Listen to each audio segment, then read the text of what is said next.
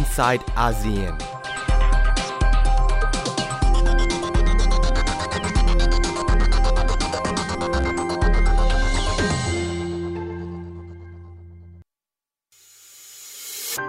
I feel the raindrops like the beat of my heart.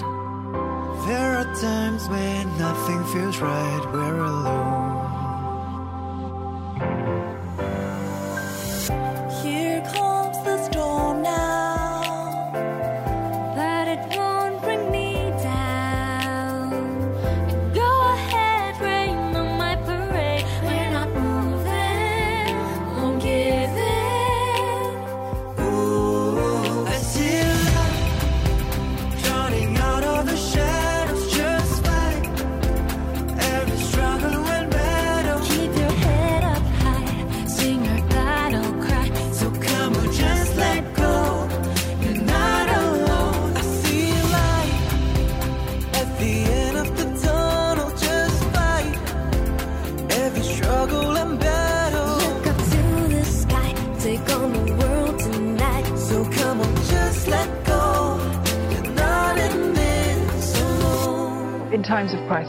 The best of humanity can emerge. Here comes the storm now. But it won't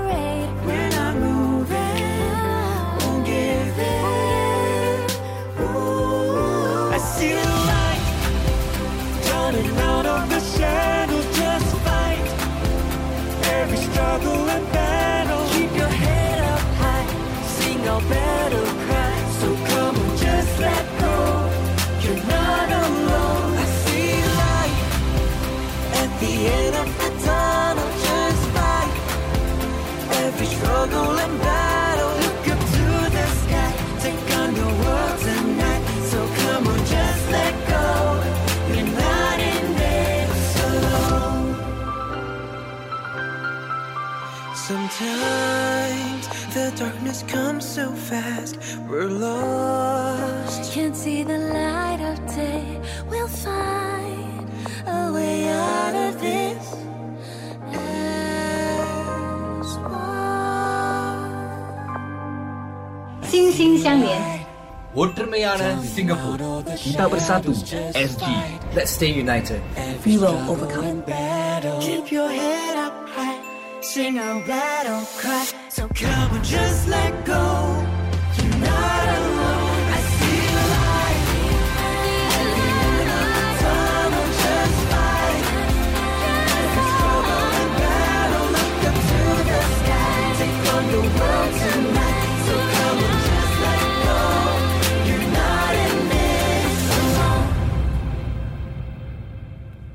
สวัสดีค่ะ ยินดีต้อนรับคุณผู้ฟังเข้าสู่รายการ i n s i ซต์อาเซียนวันนี้ดิฉันชลันทรโยธาสมุทรทำหน้าที่ดำเนินรายการนะคะ เราเริ่มต้นรายการกันด้วยเพลง The Right เพลงที่ให้กำลังใจแนวหน้าแพทย์พยาบาลที่ต่อสู้กับสถานการณ์การระบาดของโควิด -19 จำนวนผู้ติดเชื้อทั่วโลกขณะนี้เกือบ 3 ล้านคน ยอดผู้ติดเชื้อ ประเทศที่มียอดผู้ติดเชื้อมากที่สุด 5 อันดับแรกยังอยู่ที่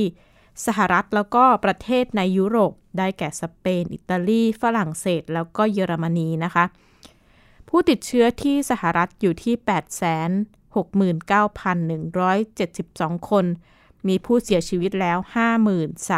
53,72คนสำหรับประเทศไทยข้อมูลวันที่ 24 เมษายน พบผู้ติดเชื้อรายใหม่ 15 คนทำให้มียอดผู้ติดเชื้อสะสม 2,854 คน แล้วก็รักษาหายกลับบ้านแล้ว 2,490 คน มีผู้เสียชีวิต 50 คนค่ะท่ามกลางสถานการณ์ผู้ติดเชื้อที่ ยังคงเพิ่มขึ้นเรื่อยๆ แต่ว่าหลายประเทศในยุโรป ที่เริ่มมีสถานการณ์ดีขึ้น มีการผ่อนคลายมาตรการล็อกดาวน์นะคะ เยอรมนีมีการเปิดให้ร้านค้าขนาดเล็ก สามารถเปิดทำการได้เมื่อวันจันทร์ที่ผ่านมา 14 เมษายนร้านค้าขนาดเล็กในออสเตรียเริ่มเปิดให้บริการได้ เดนมาร์กแล้วก็นอร์เวย์เริ่มให้โรงเรียนบางแห่งเปิดเรียนได้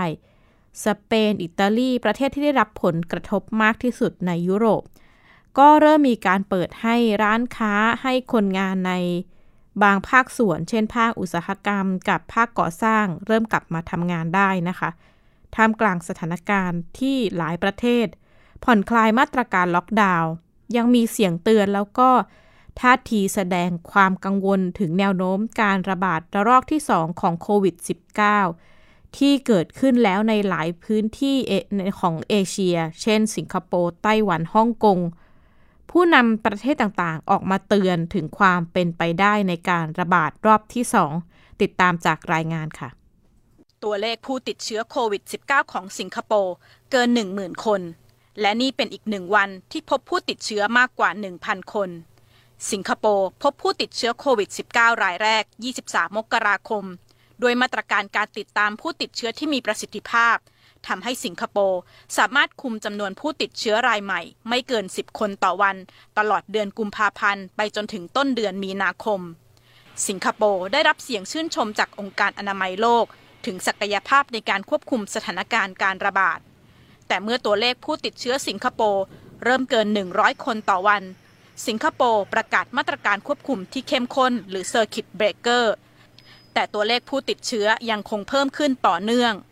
20 เมษายนที่ผ่านมา สิงคโปร์พบผู้ติดเชื้อรายใหม่มากกว่า 1,400 คนในวันเดียว ผู้ติดเชื้อส่วนใหญ่เกี่ยวข้องกับกลุ่มแรงงานต่างชาติ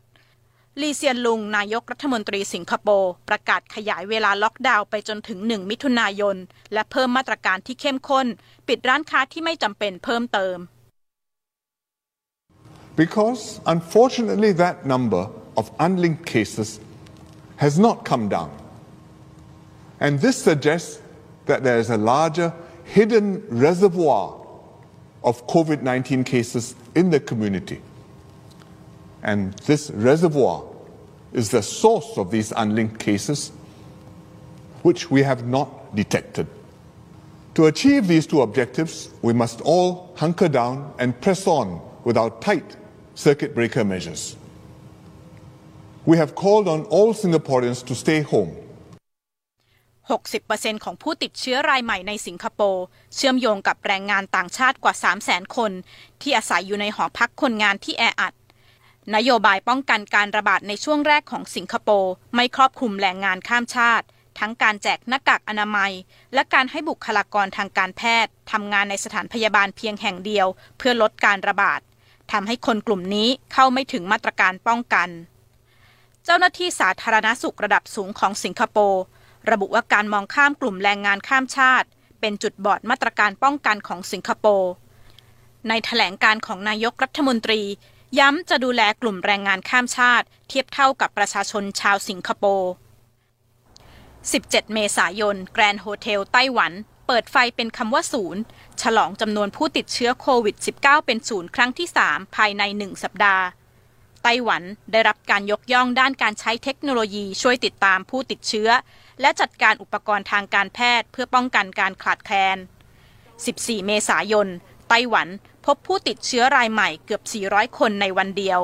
ส่วนใหญ่เป็นผู้ที่เดินทางกลับจากต่างประเทศ ไต้หวันยืดเวลามาตรการห้ามชาวต่างชาติเดินทางเข้าไต้หวัน และกักตัวผู้ที่เดินทางเข้ามาอย่างเข้มงวด ล่าสุดไต้หวันพบทหารเรือ 28 นายติดเชื้อโควิด -19 ทหารเรือกลุ่มนี้กลับจากภารกิจในหมู่เกาะแปซิฟิกเมื่อ 9 เมษายน เจ้าหน้าที่บนเรือกักตัวเพียง 6 วันและกลับเข้าฝั่ง ไม่เป็นไปตามมาตรการกักตัว 14 วันของไต้หวัน จากนั้นพบทหารเรือหลายนายติดเชื้อโควิด -19 และลูกเรือมากกว่า 700 คนถูกเรียกให้กลับไปกักตัว แต่มีรายงานว่าลูกเรือได้พบปะคนจำนวนมากกว่า 200,000 คน 19 เมษายน พบการระบาดเป็นกลุ่มก้อน ชายอิงหวนประธานาธิบดีไต้หวันแถลงข่าววันนี้ ขอโทษชาวไต้หวันในฐานะผู้รับผิดชอบ และนำความเสี่ยงมาสู่ประชาชน รัฐมนตรีกลาโหมไต้หวัน ขอโทษประชาชนที่เป็นต้นเหตุสร้างความวุ่นวายให้กับสาธารณชน และยอมรับมาตรการลงโทษทุกรูปแบบ พร้อมยื่นลาออกเพื่อแสดงความรับผิดชอบ สถานการณ์การระบาดเป็นกลุ่มก้อนครั้งนี้ สร้างความกังวลถึงผลกระทบการระบาดระลอกสองในไต้หวันท่ามกลางการผ่อนปรนมาตรการล็อกดาวน์ในยุโรป แต่แนวโน้มการระบาดระลอกสองหลายประเทศในเอเชีย สร้างความกังวลให้กับผู้นำและเจ้าหน้าที่สาธารณสุขระดับสูงหลายประเทศบอริส จอห์นสัน นายกรัฐมนตรีอังกฤษ และอังเกลา แมร์เคิลนายกรัฐมนตรีเยอรมนี แสดงความกังวลถึงแนวโน้มการระบาดระลอกสองโรเบิร์ตเรดฟิลด์ผู้อำนวยการศูนย์ควบคุมและป้องกันโรคของสหรัฐ เตือนการแพร่ระบาดระลอกสองของโควิด -19 ในสหรัฐ จะรุนแรงขึ้นในช่วงฤดูหนาวที่กำลังจะมาถึง และสหรัฐอาจจะเผชิญกับการแพร่ระบาดของไข้หวัดใหญ่และโควิด -19 ไปพร้อม ๆ กันชลันทรโยธาสมุทรไทย PBS รายงาน สถานการณ์การระบาดของโควิด -19 ที่หลายประเทศยังคงมาตรการล็อกดาวน์ที่เข้มข้น กลุ่มที่ได้รับผลกระทบมากที่สุดคงหนีไม่พ้นกลุ่มคนไร้บ้าน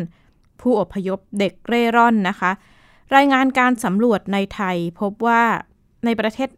รายงานการสำรวจเมื่อปี 2562 พบว่าในไทยเนี่ยมีคนไร้บ้านทั่วประเทศ ราว 2,719 คนนะคะ มีเพศชายจำนวนมากกว่าเพศหญิง แล้วก็มีคนสูงอายุมากกว่า 60 ปีเนี่ยจำนวนมากที่สุด กลุ่มนี้เป็นกลุ่มที่หลาย ๆ ฝ่ายกังวลว่าเมื่อรัฐบาลมีมาตรการให้อยู่บ้าน ให้มีการแยกระยะห่าง มีการเว้นระยะห่างทางสังคม กลุ่มนี้อาจจะไม่สามารถปฏิบัติมาตรการเหล่านั้นได้ รวมถึงเป็นกลุ่มที่ยากที่จะเข้าถึงมาตรการช่วยเหลือต่างๆ ที่ภาครัฐมีให้นะคะ อีกกลุ่มที่น่าสนใจแล้วก็น่าติดตามคือกลุ่มเด็กเร่ร่อน ข้ามชาติ ที่น่าจะเป็นเป้าหมายที่หลาย ๆ ประเทศต้องเข้าไปดูและให้ความช่วยเหลือ ไม่ฉะนั้นเราอาจจะถอดบทเรียนผลกระทบจากกรณีสิงคโปร์ ที่การระบาดระลอกสองเนี่ยเกิดจากกลุ่มแรงงานข้ามชาตินะคะ นักข่าวไทย PBS ได้ไปติดตาม ผลกระทบจากโควิด -19 ในกลุ่มเด็กเร่ร่อนข้ามชาติ ติดตามจากรายงานค่ะอ๋อขายหน้ากากขายยังไงอะคะ ตั้งแต่เช้าจนถึงบ่าย แม่ลูกข้ามชาติคู่นี้ หาเงินได้เพียง 30 บาท จากการขายหน้ากากอนามัย เธอบอกว่าเงินจำนวนนี้ ต้องดูแลปากท้องคนในครอบครัวกว่า 5 คน ก่อนหน้าการระบาดของโควิด -19 ทางเดินบริเวณนี้เต็มไปด้วยนักท่องเที่ยว เธอและลูกรวมถึงเด็กเร่ร่อนคนอื่น มักมานั่งขอเงินที่จุดนี้ พื้นที่รอยต่อระหว่างสถานีรถไฟฟ้าอโศกกับสถานีรถไฟฟ้านานา ปกติแล้ว จะพบเห็นเด็กเร่ร่อนและคนไร้บ้าน มานั่งขอเงินจากนักท่องเที่ยวเป็นประจกล้องไปละ เออเนี่ยเขาก็จะนั่งตรงนี้แหละอะไรอย่างเงี้ยค่ะ แต่วันนี้เราพบเพียงไม่กี่คน เนื่องจากไม่มีนักท่องเที่ยว นักวิจัยมหาวิทยาลัยมหิดลให้ข้อมูลว่า ในช่วงสถานการณ์ปกติ จะมีเด็กเร่ร่อนที่เป็นกลุ่มข้ามชาติ ออกมาขอทานบริเวณนี้มากกว่า 30 คน ส่วนใหญ่มาจากพื้นที่สำโรง และมักจะนั่งขอทานยาวไปจนถึงช่วงเวลากลางคืน เราก็จะเห็นแล้วว่าเขาจะอยู่บริเวณตรงจุดรถไฟฟ้า เพราะว่ามันเป็นทางขึ้นลง แล้วก็ทางคนเดินผ่านเยอะ นักท่องเที่ยวก็จะเยอะตอนก่อนโควิดเขาก็จะนั่งอยู่ตรงจุดตรงนั้นอะ ไล่ไล่มาเรื่อยๆ แล้วก็มันก็จะเว้นตรงเป็นช่วงๆอะไรอย่างเงี้ยค่ะจนกระทั่งมาอีกจุดหนึ่งก็คือตรงจุดที่เป็นสะพานลอยตรงนี้ก็จะเป็นอีกจุดหนึ่งที่ที่จะเป็นจุดที่จะมีทั้งเด็กบ้าง มีทั้งแม่ที่อุ้มลูกมาบ้าง มีทั้งคนแก่บ้าง ทีมข่าวเดินทางต่อมาที่บ้านเด็กเร่ร่อนคูมุยเขตสำโรง วันนี้มีเด็กเร่ร่อนเพียงสามคน ทั้งที่ปกติแล้ว จะมีเด็กเร่ร่อนข้ามชาติจำนวนมากแวะเวียนเข้ามา ครูประจำศูนย์บอกว่า ตั้งแต่มีการแพร่ระบาดของโควิด -19 ทำให้ไม่มีจิตอาสาเข้ามาดูแลเด็กเหมือนแต่ก่อนทำให้ที่นี่จะเหลือเพียงเด็กเร่ร่อนไม่กี่คนที่อยู่ประจำขณะที่เด็กเร่ร่อนที่เป็นกลุ่มเร่ร่อนชั่วคราว ซึ่งปกติจะแวะมากินข้าว กินขนมก็จะหายไป ครูบอกว่าเด็กเร่ร่อนชั่วคราวส่วนใหญ่เป็นเด็กข้ามชาติ อาศัยอาหารจากโรงเรียน และขอเงินจากนักท่องเที่ยวย่านอโศกและนานา แต่หลังจากไม่มีนักท่องเที่ยว บวกกับโรงเรียนปิดทำให้เด็กกลุ่มนี้เริ่มมีปัญหาในการใช้ชีวิต การอยู่ในบ้านเนี่ยมันอยู่กันหลายคนนะในเรื่องของอาหารการกินเนี่ยต้องมีผลกระทบแน่นอน เพราะมันมีหลายครอบครัวแต่เราก็พยายามหาแบบเหมือนเครือข่ายนะ เอ้ยไอครอบครัวเนี้ยเราน่าจะช่วยเขาเป็นเดือนไปเลยนะ แต่ไม่ได้ให้เป็นเงิน แต่จะซื้อสิ่งของไปให้ค่ะ สามารถที่จะใช้ได้เป็นเดือน แล้วก็มีครูจิ๋วมูลนิธิสร้างสรรค์เด็กนะคะ ก็จะเอามาให้ทุกอาทิตย์เหมือนกัน คณะบดีคณะสังคมศาสตร์และมนุษยศาสตร์ มหาวิทยาลัยมหิดลมองว่า หากปล่อยให้ผลกระทบที่เกิดขึ้นกับเด็กกลุ่มนี้กินระยะเวลายาวนาน โดยไม่มีมาตรการช่วยเหลือเยียวยา อาจขยายตัวไปสู่ปัญหาสังคมด้านอื่นๆตามมา ประเทศไทยมีเด็กเล่ร่อนราว 50,000 คน เป็นเด็กเล่ร่อนสัญชาติไทย 30,000 คน ข้ามชาติอีก 20,000 คน เฉพาะที่อาศัยอยู่ในเขตกรุงเทพมหานครมีมากถึง 3,000 คน จากการสำรวจพบว่ามีเพียงร้อยละสิบเท่านั้น ที่มีเอกสารยืนยันตัวตนทำให้อีกร้อยละ90ของเด็กกลุ่มนี้ เข้าไม่ถึงสิทธิขั้นพื้นฐานด้านบริการสุขภาพ ซึ่งถือเป็นปัจจัยสำคัญ ทั้งในแง่ของการช่วยเหลือ ป้องกันและควบคุมในสภาวะวิกฤตที่มีโรคระบาด เจษดาต้นจำปา ไทย PBS รายงาน ท่ามกลางสถานการณ์ที่ตึงเครียดก็ยังเริ่มพอจะมีข่าวดี เมื่อ 24 เมษายนนะคะ นักวิทยาศาสตร์จากมหาวิทยาลัยออกฟอร์ด ประเทศอังกฤษ เริ่มทดลองวัคซีนป้องกันโควิด -19 ในมนุษย์ มีอาสาสมัคร 2 คนจากจำนวนทั้งหมด 800 คนเข้าร่วม รับวัคซีนเป็นครั้งแรก เป้าหมายขั้นตอนการทดลองคือวัคซีนนี้จะมุ่งเป้าป้องกันโควิด เพื่อเพื่อที่จะทดสอบว่า วัคซีนนี้ป้องกันโควิดได้จริงหรือไม่ แล้วก็รวมทั้งกระตุ้นให้เกิดภูมิคุ้มกัน ได้อย่างมีประสิทธิภาพและเกิดผลข้างเคียงที่อันตรายหรือไม่นะคะ นอกจากนี้มหาวิทยาลัยออกฟอร์ดยังได้เริ่มพัฒนา สายการผลิตวัคซีนเพื่อรองรับความต้องการอย่างเร่งด่วน กรณีถ้าการทดลองครั้งนี้ประสบความสำเร็จ ปัจจุบันการพัฒนาวัคซีน มีหลายประเทศแล้วก็หลายบริษัทร่วมทดลองเพื่อเตรียมรับมือกับการระบาดของโควิด -19 รวมทั้งในอิตาลี เยอรมนี เบลเยียม ซึ่งผู้เชี่ยวชาญกำลังเดินหน้าพัฒนาวัคซีน แล้วก็คาดว่าจะเริ่มการทดลองได้ในอีกไม่กี่เดือนข้างหน้านะคะ ขณะที่สัปดาห์นี้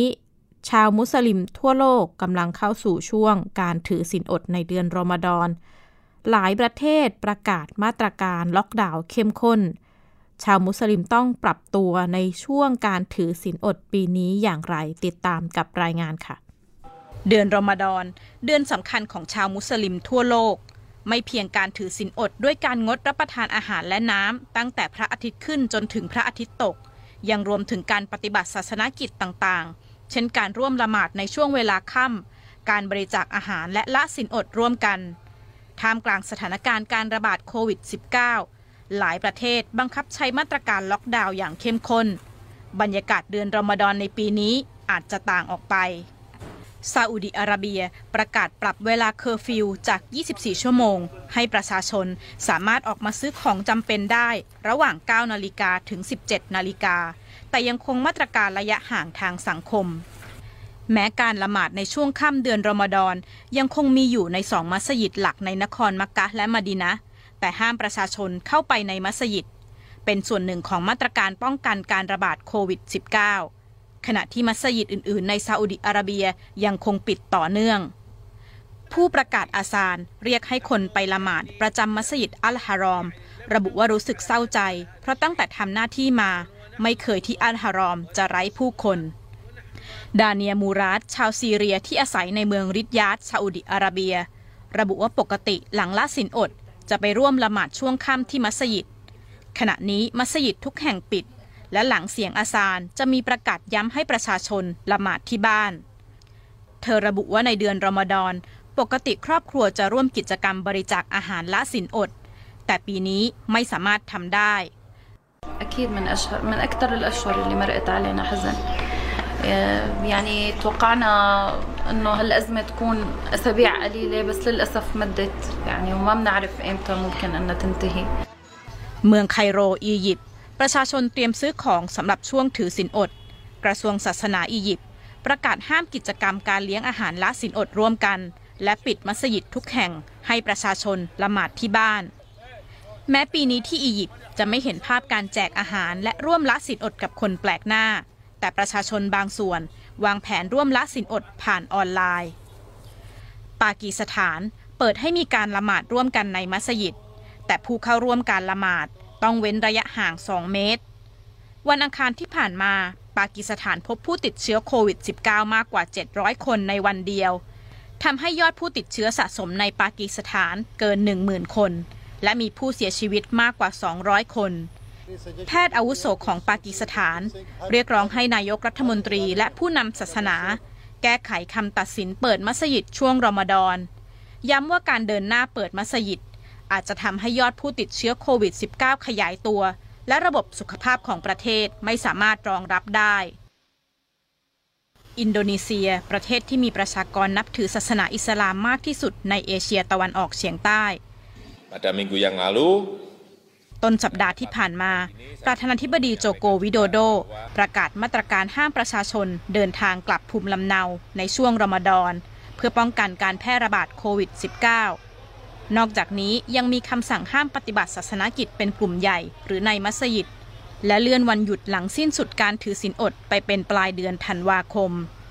ร้านค้าต่างๆ ยังคงปิดต่อเนื่อง เหลือเพียงร้านขายอาหารและสินค้าจำเป็นผู้ค้าในตลาดกรุงจาการ์ตา ระบุว่าปกติก่อนเข้าสู่การถือศีลอด เป็นช่วงที่ยอดขายสูงมาก แต่ท่ามกลางสถานการณ์การระบาดจำนวนผู้ซื้อลดลงอย่างมาก มาเลเซียเดินหน้ามาตรการเข้มข้นช่วงเดือนรอมฎอน มัสยิดทั่วประเทศปิด และให้ประชาชนละหมาดที่บ้าน ออกมาตรการห้ามเดินทางกลับภูมิลำเนา งดการจัดเลี้ยงละสินอด และงดการจัดตลาดนัดทุกรูปแบบ อนุญาตเฉพาะซื้อสินค้าออนไลน์ และบริการจัดส่งอาหารเท่านั้นสำหรับไทยดำเนินมาตรการที่คล้ายกัน ให้งดปฏิบัติศาสนกิจเป็นกลุ่มใหญ่หรือในมัสยิด และงดการจัดเลี้ยงอาหารละสินอด แต่ให้ใช้การจัดอาหารปรุงสุกแยกภาชนะเพื่อแจกจ่ายชลันทรโยธาสมุทรไทย PBS รายงาน ไม่เพียงช่วงเดือนรอมฎอนนะคะ หลังสิ้นสุดเดือนรอมฎอน ปกติก็จะมีการเฉลิมฉลองวันอีดินฟิตรี แต่ว่าปีนี้หลายๆ ประเทศ เตรียมเลื่อนวันหยุดฉลอง สิ้นสุดรอมฎอนออกไปนะคะ ทางการมาเลเซียแนะนำให้ประชาชนชาวมาเลเซียอยู่บ้าน ในวันอีดิลฟิตรีแล้วก็อินโดนีเซียสั่งห้ามการเดินทางพร้อม ระดมเจ้าหน้าที่ตั้งด่านทั่วประเทศเพื่อป้องกันการแพร่ระบาด เมื่อคืนวันพฤหัสที่ผ่านมาตันสรีมุฮ์ยิดดินยัสซิน นายกรัฐมนตรีมาเลเซียถแถลง ยืดเวลามาตรการจำกัดเสรีภาพการใช้ชีวิตนอกบ้านที่เรียกว่า Movement Control Order ออกไปอีก 2 สัปดาห์ ซึ่งจะสิ้นสุดในวันที่ 12 พฤษภาคมนะคะ แต่ก็ยังไม่มีคำสั่งเป็นลายลักษณ์อักษรในเรื่องของการห้ามเดินทางก่อนวันอีดินฟิตรีซึ่งจะตรงกับวันที่ 24 พฤษภาคม มีเพียงคำแถลงการที่แนะนำให้ประชาชนอยู่บ้านช่วงนี้นะคะ สำหรับที่สิงคโปร์ช่วงก่อนหน้านี้อาจจะเห็นภาพความสามารถในการควบคุมการระบาดได้มากขึ้น แต่หลังจากการระบาดที่เพิ่มสูงขึ้น รัฐบาลสิงคโปร์เร่งตรวจคัดกรอง แรงงานต่างชาติ แล้วก็แยกผู้ติดเชื้อโควิด -19 ออกจากคนที่ไม่มีเชื้อ มีการดำเนินมาตรการปิดหอพักคนงานต่างชาติเพิ่มอีก 4 แห่งรวมเป็น 25 แห่งนายกรัฐมนตรีสิงคโปร์ก็ย้ำนะคะว่าจะให้การดูแลแรงงานข้ามชาติ เทียบเท่ากับชาวสิงคโปร์ และนี่คือทั้งหมดของ i n s i ซต์อาเซียนสัปดาห์นี้ ดิฉันชลันทรโยธาสมุทรขอลาคุณผู้ฟังไปก่อนและพบกันใหม่สัปดาห์หน้า สวัสดีค่ะ ติดตามรับฟังรายการย้อนหลังได้ที่เว็บไซต์และแอปพลิเคชันไทย PBS Radio ไทย PBS ดิจิทัล Radio วิทยุข่าวสารสาระ เพื่อสาธารณะและสังคม